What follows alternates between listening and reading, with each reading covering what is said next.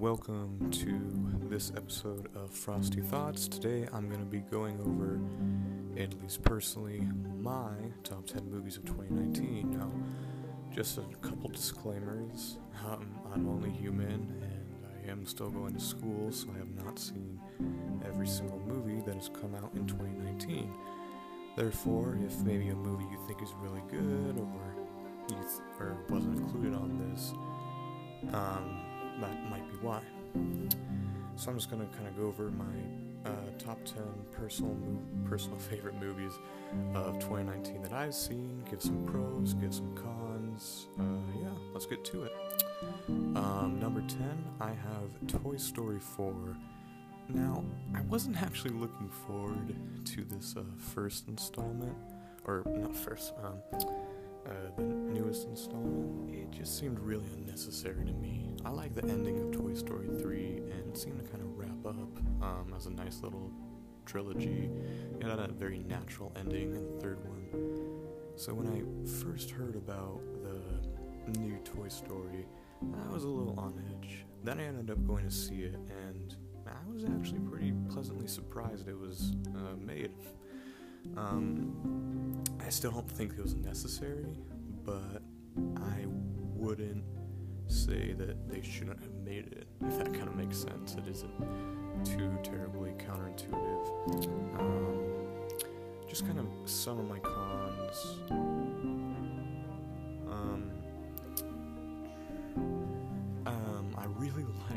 Um, this is gonna sound weird for a kid's movie, but I really liked Lotso, the pink bear from Toy Story 3. I thought he was a good villain, kind of a good juxtapose to the protagonists of Woody and Buzz and kind of the whole Andy's gang. Um, and I won't, I'll try not to spoil anything uh, in any of the movies I talk about, so I won't say who the villain exactly is, but they didn't do quite as good of a job with them, and their uh, motivation seemed almost like a little bit they were just kind of like bleeding over from Lotso. Um, some characters were just kind of played for jokes, um, and that's kind of kind of that's going to be a reoccurring theme when I talk about like some my cons. When a char- when you can take a character out of a film and the plot and the characters end up exactly the same, you kind of question the existence and how necessary that character is. Eh, I mean, it being a kids' movie, it has to kind of keep entertainment. It has to like keep that younger audience, but um, so maybe it's just it's not intended for me, but I get that. But there are also adults who are watching it, and I feel that. Uh, uh, come on, you gotta appeal to all audiences here. Um, great movie. Uh, uh, Pixar does it again. I'm always nervous when a cartoon or anything honestly gets a sequel, but knocked it out of the ballpark again. Uh, animation is fantastic. Um, as I mean, as you can you can expect as uh, technology develops. Uh, the voice acting is really good. I like how they've kept the original cast of Tom Hanks and Tim Allen. Uh, they're great in their respective roles, and there are some movie or there are some scenes in this movie that are just a punch to the gut. I personally didn't cry, but the friend I was seeing it, seeing it with did cry. Um, one, not necessarily a con, definitely not a pro, just more of a note. It had a fair amount of jump scares. If you've seen the trailer, you've seen that there are like ventriloquist dummies are used by the main villain. And there were at least, I didn't, I tell you the exact number, but there were at least four jump scares by these dummies or by something. And it startled me, not because I'm like, jump scares are super effective on me, but you don't walk into a kid's movie expecting that. Um, overall, no, a great, great film. I was really happy I see it. Um, I'll probably watch it again sometime if I was sitting down with the family. Uh, number nine is uh, Spider-Man: Far From Home. I mean, it, it, it's it's Spider-Man. What's what's there to not like about it? Um, yeah, no, it, it- it's great. It's just it's the next continuation, kind of the MCU Spider-Man. We have Tom Holland still reprising his role as Peter Parker in Spider Man with the younger, kind of high school take on it. Um, just kind of let's get the cons out of the way first. That's just kind of how I like to structure things because I think if if the last note you're left on is a pro, and since this is a top ten best, um, I'll reverse the order for my worst list. But since this is a top ten best, I like to like leave you with like a good kind of like taste in your mouth, like with the pros. So some cons I found were it's really similar to Marvel films. Um, the villain has a very similar motivation in that he's motivated by kind of his hatred towards Tony Stark. We've seen that in so many Marvel movies now. Um, and, and they are shown to have like good villains Thanos and Loki and Killmonger. I know Killmonger was only in Black Panther, but at least he had a motivation that was original and believable. Um, always a problem when you uh, your main characters are portrayed as high schoolers. You're gonna have some humor that feels unnatural. I think it's especially easy to see that as being a high schooler, kind of win some cringe, and not in the oh, that's really like in kind of the office type of cringe, just in um in kind of a yeah, that's not how real people act kind of way. Um, pros great action scenes and special effects. There's this like effect where like Spidey's suit keeps getting burned, and you can see it like the melting of the fabric. I, I, love that like attention to detail. Um, good acting. Um, I know I was kind of saying that some of them had like unbelievable lines, but it was all really well acted. Um, some of the leads had really good chemistry and uh, clever humor. Yeah. Um, Spider-Man movie, they're going to include some humor and there are some times where it does feel a little unnatural and forced, but overall, really good. Yeah. Um, if you're de- if you're a fan of superhero movies or even just Spider-Man, it's definitely good. Yeah, definitely check it out.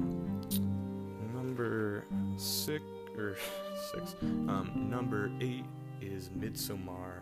Yeah, I know, kind of quite the jump. We had Pixar, then Marvel, then uh, a horror movie that made me gag. I, I don't gag too often. I usually get too much to eat when I'm the, when I'm at the movies anyway, so that probably doesn't help. Um, there are going to be less and less cons as we go through the list since the movies are getting better in quality, in my opinion. Again, disclaimer this is all my opinion. If you don't like it, cool. Um, to each their own.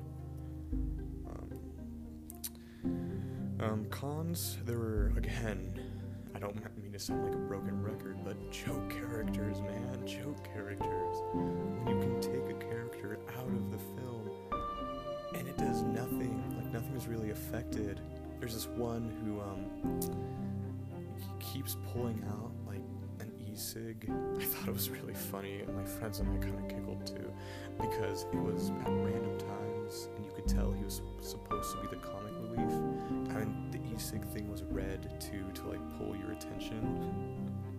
Um, but besides that, I didn't really have any problems with the movie.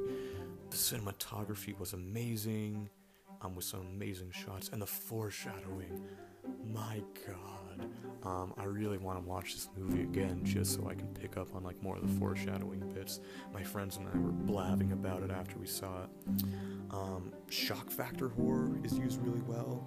I think there was one jump scare, but I don't even know if that was meant to be a jump scare. That might just been me being startled. Um, the music is super good. It definitely combines like kind of that Southern European and like cult like mentality and aesthetic to it while like kind of entertaining a modern audience. The setting was really good. I, I can't think of the last time I saw a horror movie where the majority of the film was shot in broad daylight and still managed to be pretty, freaky. Um, it's not gonna like scare you out of your pants, but it's the kind of movie that almost is like a parasite. Like it, it digs itself into your mind and just doesn't let go, and it sticks with you. And I, I love that. Um, so it's, it's it's a great modern horror. I think actually, yeah, it's the only horror movie uh, on my list. Not to say that there weren't great ones. Um, I thought Us was good. I might. I don't know why I'm going into that now. I might just do a review of that later. But um, uh, yeah. So Midsommar, check it out if you like horror. It's a great take on modern horror. Moving on to number seven, Once Upon a Time in Hollywood. This is the ninth film by uh, Quentin Tarantino. The guy who's famous for having the super quotable dialogue and using the N word all the time in his more period piece movies. And get and don't um. Uh, and this definitely is a, a period piece, although it's not like. It's not like the western, like old west or it's like World War II. It, it is, in fact, a period piece. I, was watching kind of behind the scenes, and the actors and writers were saying it's kind of his ode to that era of Hollywood because this is kind of the era Quentin Tarantino grew up in. And I kind of like liked knowing that. That that doesn't affect my review of it, but I kind of like knowing that it's kind of his ode to that time in cinema, where like it really was like a turning block for the kind of cinema that there was. Um, very few uh, cons because the cons I do have were repeated. They weren't repetitive. It was kind of like a one and done thing. And um, there's some scene setting aspects that took a little long. Like there, there's a lot of driving scenes of them listening to the music, and you can catch like all these companies and brands and bright neon lights in the back. But I didn't think it pulled it down. I think that was kind of uh, purposeful.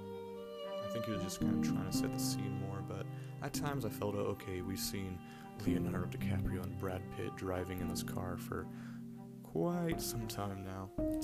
Um, the acting is fantastic. Uh, Di- DiCaprio, especially. Um, Brad Pitt's really good. Of course, I mean, yeah, just an amazing cast. It's uh, Leonardo DiCaprio, Brad Pitt, Margot Robbie, uh, Kurt Russell, Al Pacino, and for the love of God, I cannot remember his name, but there's this guy in the film that does a really spot on Bruce Lee impression, and it was great. Um, the writing and dialogue, it, it, it always it always feels natural in a Tarantino movie to me. I feel like I could walk by these people like in on like the street or something, and it would just be like they're having a conversation. Um, and although this is, I wrote this in my notes. It's one of the tamest Tarantino films I've seen. Some would say, "Oh, but the ending's really intense." Yeah, but it's more or less one scene that has a lot of action, so it is. It does kind of round up to be, or round out to be one of his tamer films. Um, but the action and fight scenes that are in it are amazing. There's a fight scene where Brad Pitt fights the Bruce Lee um, impersonator. When I say impersonator, I mean the guy that is playing Bruce Lee. Um, it's it's really good, and then the final, uh, like the later half of the third act, has an amazing, uh, not so much a fight scene, just more of a I don't want. I'm not, I'm not spoiling it here, but more of a, a massacre scene. So, uh, yeah, no, it's it's really good. It, it, it's Tarantino. I mean, um, yeah, there's not really much to dislike about this film. Okay, so for my next pick for number six, I'm expecting those people to hate me for putting it low, but I want to say two things. One all the movies on this list from 10 to 1 are fantastic and anyone who just enjoys good movies or wants to watch something good that isn't just surface level bubblegum garbage um, summer blockbusters that we get all, all the time um, i definitely recommend you check all, all these out um, but my number six pick is avengers endgame and i know people will be like it was the best movie of 2019 i know i know but I'll go over my gripes with it first, just so that you can kind of get my understanding. It, um, I- am sure you could probably guess by it, or I think most people have seen it by now. And that's not me saying I'm spoiling it, but the events in Avengers Endgame slightly undermine the ending of Avengers Infinity War. And yeah, I think we all knew that was necessary you can't really have those characters not continue being in this franchise. They're all, I'm sure, worth like over a billion dollars at this point. That's probably an understatement. I'm not great at math, but um, yeah, it it kind of I always I like to say Infinity War kind of stood out from other superhero movies because it's like they don't actually win. I remember that was like my reaction in the theater too when I saw it. Like, holy crap, they just lost. I can't remember the last time we saw an ending like that in a superhero movie. Uh, so it kind of undermines that, not to the point where it completely ruins the purpose of Infinity War, just to the point where you might kind of go, well, alright. Um, and also, another comparison to Infinity War, there's a scene in which all the female superheroes, and there's like a lot more this time. There was three in the Infinity War scene. I, I, I didn't count. I think it was like maybe close to 20 um, where like they all kind of team up on the battlefield. Here's my problem with this, um, and don't get me wrong, I love progressive, like empowering female representation movies. We'll, we'll get to one that I think does a really good job, but the I like the Infinity War all ladies scene, but to repeat it and then multiply it by ten that's not an exact number, that's just more of a, metaphor. It just. Mm, it didn't sit right with me. Um, and also didn't make sense. I. Are we tr- are we supposed to believe that all the guys are doing something else? Like they really don't need the help, or it, it just it doesn't make s- it makes sense from Disney trying to be really woke and trying to really be uh, progressive and empowering. And hey, kudos to you, Disney. Um, continue with that. Maybe don't repeat it though in a direct sequel, because then we kind of it seems a little forced. All right, uh, that's enough about the cons. Pros: um, fantastic action. Um, I love rewatching the portal scene. The first thing I actually did when we got Disney Plus is I just wanted to watch the portal scene on a big screen. Oh, it's so cool. Um, it's an amazing franchise finale. Um, you can definitely tell that just so many things have been leading up to this moment, so many things have been leading up to this movie, and the characters and the writing definitely um, kind of carry that tone. They carry those themes with them. Um, the the acting is really good. Robert Downey Jr. and Chris Evans kind of stand out, but um, I know kind of no one. It's weird when you think about Marvel movies. You don't really ever think of the acting um, which is kind of a shame. I mean, it's I mean, except for maybe some of the more forgettable villains from other films like Malekith from Thor: The Dark World, or the other forgettable ones that I'm forgetting. Um, there aren't many bad actors. I mean, they're all usually veterans. Um, when I say veterans, I mean like kind of veteran actors. They've been in the field for a while. Um, yeah, they're all good actors. I don't know why they don't get more praise and credit. Um, and the emotional ending, well, maybe just like the ending in general, it was emotional to me just because of how much these characters meant to me that feeling that it it's over. Like, wow. But it wrapped up really well. If they stop making MCU MCU movies, which of course they won't, they're making billions. Um, but if that was the last one, I would have been fine with that. Yeah, it, it was a natural ending. Alright, number five, I've got John Wick 3 Parabellum. I called it Parabellum the first time I saw it. I, I don't think anyone corrected me. I think I was just watching a video and they called it Parabellum. So either I'm wrong and was thinking of a math term, or they were maybe British and saying it in a British way. Uh, moving on. Um, my cons were rather minor in kind of so in each of the John Wick films, the kind of mythos of this like secret hitman assassin organization has been growing more and more. However, it kind of it's growing a little much. There's all this talk of like the council and the ancient one and stuff like that. It seemed like it seemed like this was more of a movie that Keanu Reeves would star in the 90s that was just kind of a bubblegum uh, film. um, but not to the point where it really like deteriorated from the seriousness of it. Um, and at times, the motivation of the characters, including Mr. Wick himself, seemed to change without much influence. Yeah, I mean, nothing too crazy. Um, but the action is fantastic. Um, I'm gonna blab about the action, so I'll get. I'll make sure I have the other things too. The acting is great. Uh, um, Keanu Reeves is great. I know some people have the complaint, oh, he can only do one person. Well, yeah, but that person, if that is the case, is John Wick.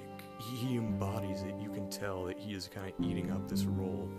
Um, uh, it's a great continuation. In my opinion, they've just been getting better. I cannot wait for the sequel because it was set up to have a sequel. I can't personally wait for that. Um, uh, the cinematography feels uh, uh, natural with the action. The camera follows it, and um, it works so well because it perfectly establishes the tone and the severity and the stakes. There's some, there is some humor. I think this is the funniest John Wick film yet, but it doesn't deteriorate it. It's not like kind of humor to the point of The Last Jedi. Not that I think that's a bad film. I just think that kind of they really tried kind of too much funny business, too much humor. Um, but it, it, feels they balance it out well, and it feels natural here. Uh, yeah, it, it's, it's great. If you haven't seen, you do have to watch the first two to really get it. There are a lot of references, not just references, but it, it is a continuation. It is a fluent series.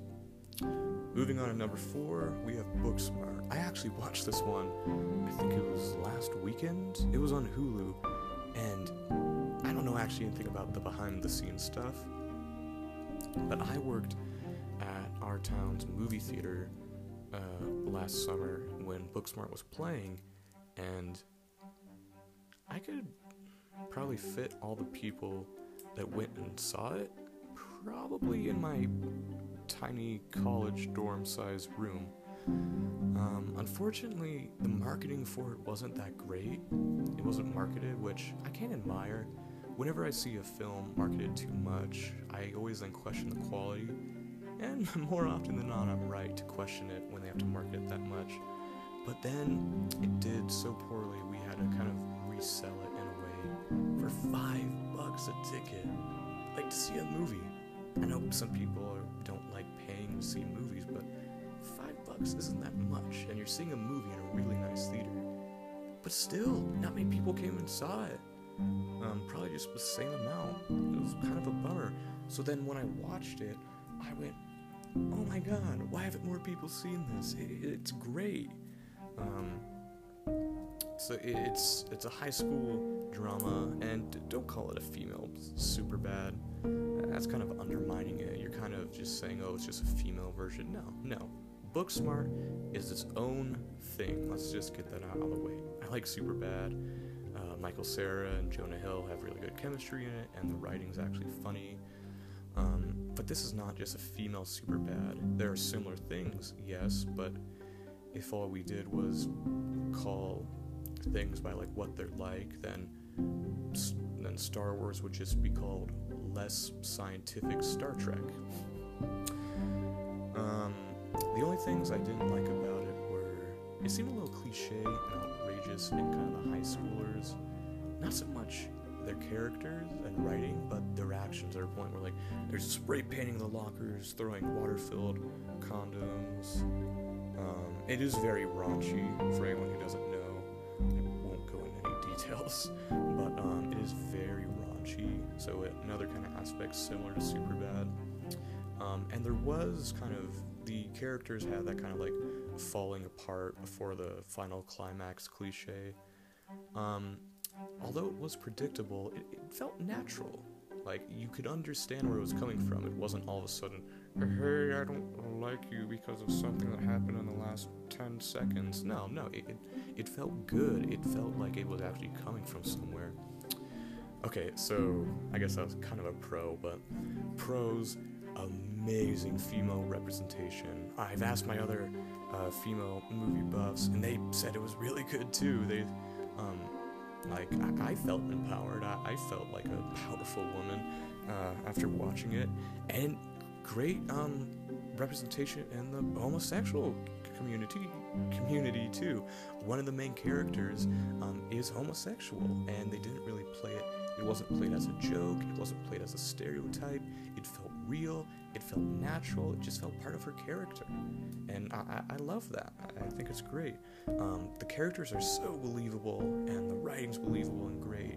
Um, the soundtrack's really good. I don't listen to kind of like heavy hip hop and rap, and that probably makes me sound like I'm in my late 30s hating on the current generation, but just not my kind of style of music. But I can always appreciate when even songs like that can like aid a good soundtrack, and this had a really good soundtrack, and it was super funny. I laughed a lot. There's still some scenes that I just think about and I kind of start cracking up. Um, it's great. Probably one of the best films I've seen if you want to talk about female representation and empowerment, use Booksmart. Booksmart does it really well. Um, hmm, I should make another episode about female re- representation. I probably shouldn't be saying all my inner thoughts because that just makes us longer, and you're not here for my inner thoughts, you're here for my top 10. So let's move on. Number three is Rocketman. Um, Rocketman is the biopic film about Elton John with Taron Egerton playing the titular role as uh, Mr. I never actually heard anyone call him Mr. John, Mr. Elton, I guess. Um, the only thing I didn't like about this, and I'll just get this out of the way because I'm about to go on about how much I love this movie. Um, every now and then, which I think they were trying to like make it as realistic as possible, there'd like be a conflict that came out of nowhere between characters. Nothing too major, just like, oh, I think we need some time. I was like, where's this coming from? But it only happened a couple times, so not a huge complaint. But this is one of the best, if not the best, biopic musician I've seen, and I've seen stuff like Walk the Line, I've seen stuff like Bohemian Rhapsody, but this does it so well, and it's, and it's a musical. I know a lot of people now won't go see it or won't even think about it because it's a musical, but it's really good because it's not just he's sitting at a piano, um, like playing a song. He's getting up. The rest of the restaurant is like dancing with him or something. That's not actually a scene that happens. Um, that's just something that came into my mind. But it, the choreography is amazing. The dance numbers clearly had so much time and effort put into them. The lighting's amazing, and Taron Egerton actually sings everything. One of my main complaints with Bohemian Rhapsody is that Rami Malek didn't sing a single word. It was all lip synced, and that really bugged me because it felt disrespectful but probably because Elton John himself worked on the movie, helped them make the movie. Um, Taron Egerton probably had like a voice coach from that, and he was amazing. And he's not just, although he is trying to sound like Elton John, you can like tell the the differences, but you don't mind because he puts not necessarily a spin on it, but he makes it his own thing. He gives it like his own little spice, like his own little flair to it, and, it's great. Um, it's amazing. If, if you love Elton John, or if you love musicals, or if you love just a great emotional story, and definitely check this one out. It's great. Very emotional too. It'll kind of get you in the gut a couple of time, uh, times. All right, number two, Knives Out. I've actually went and I saw this film twice because it was so good. I convinced a friend of mine to go see it. Um, and can you guess what my con is with it? Drum roll joke characters. and I, stop me if you've heard this one. When a character serves no purpose in your plot than to make a joke, don't have them in it. And this isn't a kids' movie, so it can't really get away with that aspect of it. It is a murder mystery. It's not like a Tarantino film, it's not R, but it is intended for a more mature audience. it's honestly one of the only things keeping this movie away from a masterpiece. Um, I think it's fantastic. Um, the dialogue and acting is amazing and has quite the cast. You have Daniel Craig, you have Jamie Lee Curtis, um, you have all the people whose names I can't remember, um, but they're all amazing. Um, the cinematography is really good. Just like the angles that they're shot at and the editing style, it's really unique and feels good. It feels natural. There's there's a warmth to it all. Like and it's almost like you're sitting down by like a warm fire, like just like drinking some like hot cocoa. Like there's a warmness, even though it's about murder mystery and like who done it and all. Um, the costumes are really great. There are a lot of sweaters. I noticed that on my second watch. A lot of the characters wear sweaters. Really cool looking sweaters that fit the people, but sweaters, yeah. Um, and it's a great murder mystery. I always like it when they reinvent a kind of, not reinvent, but they make a film of a genre that might have been dying out, but make it more accessible to modern audiences. And I feel this did that for kind of a murder mystery, or even just like the mystery genre. It, it's it's so good. I, I love to rewatch it again, definitely go check this out. And maybe I should do some honorable mentions. Yeah, let's do that before we get to the number one. I only have two, since I only initially wrote down 12 movies I really liked of 2019, and just kind of took out the last two.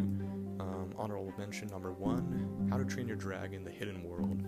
I really like the How to Train Your Dragon movies. I'll probably talk about animated movies sometime in the future. But um, this was really good. It wasn't quite as good as the others. I described it to my friends as kind of like the original Star Wars trilogy. Um, the third one is good, and a good finale. It wraps up everything up in like a nice little bow, but it's just not as good as the others. Um, many joke characters, and the villain just wasn't as good, but re- really good. Again, you should check it out. And Shazam. I watched that one recently too. I got it from our library and it was really good. I was surprised. Like this was this came from the same people who gave us Batman v Superman and Suicide Squad. It's really good, and it doesn't feel like a Marvel movie. It feels like its own thing. It, it feels like big with superpowers. Uh, who, who, doesn't want to watch that? Um, the ending is my least favorite part. I won't spoil it, but I will say it's one of those endings where it undermines the pro- the main character's arc and struggle through it all. Kind of like how Kung Fu Panda 3 is. If you've seen the ending for either of those, I think you'll kind of get it. But if not, check it out. It's a really good film, kind of until like the ending. But yeah, uh, those are my honorable mentions. And my number one film for 2019, and one of my new favorites is The Irishman. Uh, I wish I could like insert Irishman theme here because it's really good, and every now and then I'll just like pop the Irishman theme on and just listen to it. It's really good. Um, my only con actually is more of a pro. Um, it felt very familiar. It felt to me like kind of a mix of Scarface, The Godfather, and Goodfellas. Blend that together, add de aging technology. Um, the budget behind a Netflix original and Martin Scorsese and some of the three best actors of all time in Robert De Niro, Al Pacino, and Joe Pesci, and you have The Irishman. It is amazing. It is three and a half hours, so just kind of brace yourself with that. I'm kind of used to movies being pretty long. I own the extended versions of all the, of all the Lord of the Rings films, but it, it is long. Um, don't listen to anyone who says watch it in a mini series. Um, no, if you're supposed to watch it as a mini series, it would be done in a mini series. Watch it in one setting, if possible, or two. Maybe just like split it in half. Um, but I love it. It's just another Martin Scorsese does it again. Another great take on organized crime in America, with kind of a focus on like I, people with Irish and Italian heritage. Um, everything about this movie is amazing. The acting, the dialogue, the writing, the de aging effects. Um, it, it's fantastic. The cinematography, the music. Oh, I love the theme. And what I love about this is that it does kind of take up the last half hour so people might say it feels like unnecessary, but we actually see the after effects of the gangster life on like the main character, and it it hits home. Because I mean, what can you kind of tell me about um? I'm thinking of like I don't know, like Michael Co- Corleone after he's kind of stopped being a gangster. Well, not much. We don't really know what happened with his senior years, but this actually tells us. Um, I don't know what year kind of wraps around in. I probably should have been paying attention, but it's an emotional ending, and it's just filled with kind of loneliness and despair, and there's a hopelessness to it that we haven't seen before, and it's so good. Watch The Irishman if you have Netflix and three and a half hours to spare. And that was my video of the top 10 uh, best movies of 2019. Uh, thanks for listening. If you did listen all the way through, be sure to kind of, if you think you know anyone who would like these podcasts, be sure to share it with them. And thanks so much.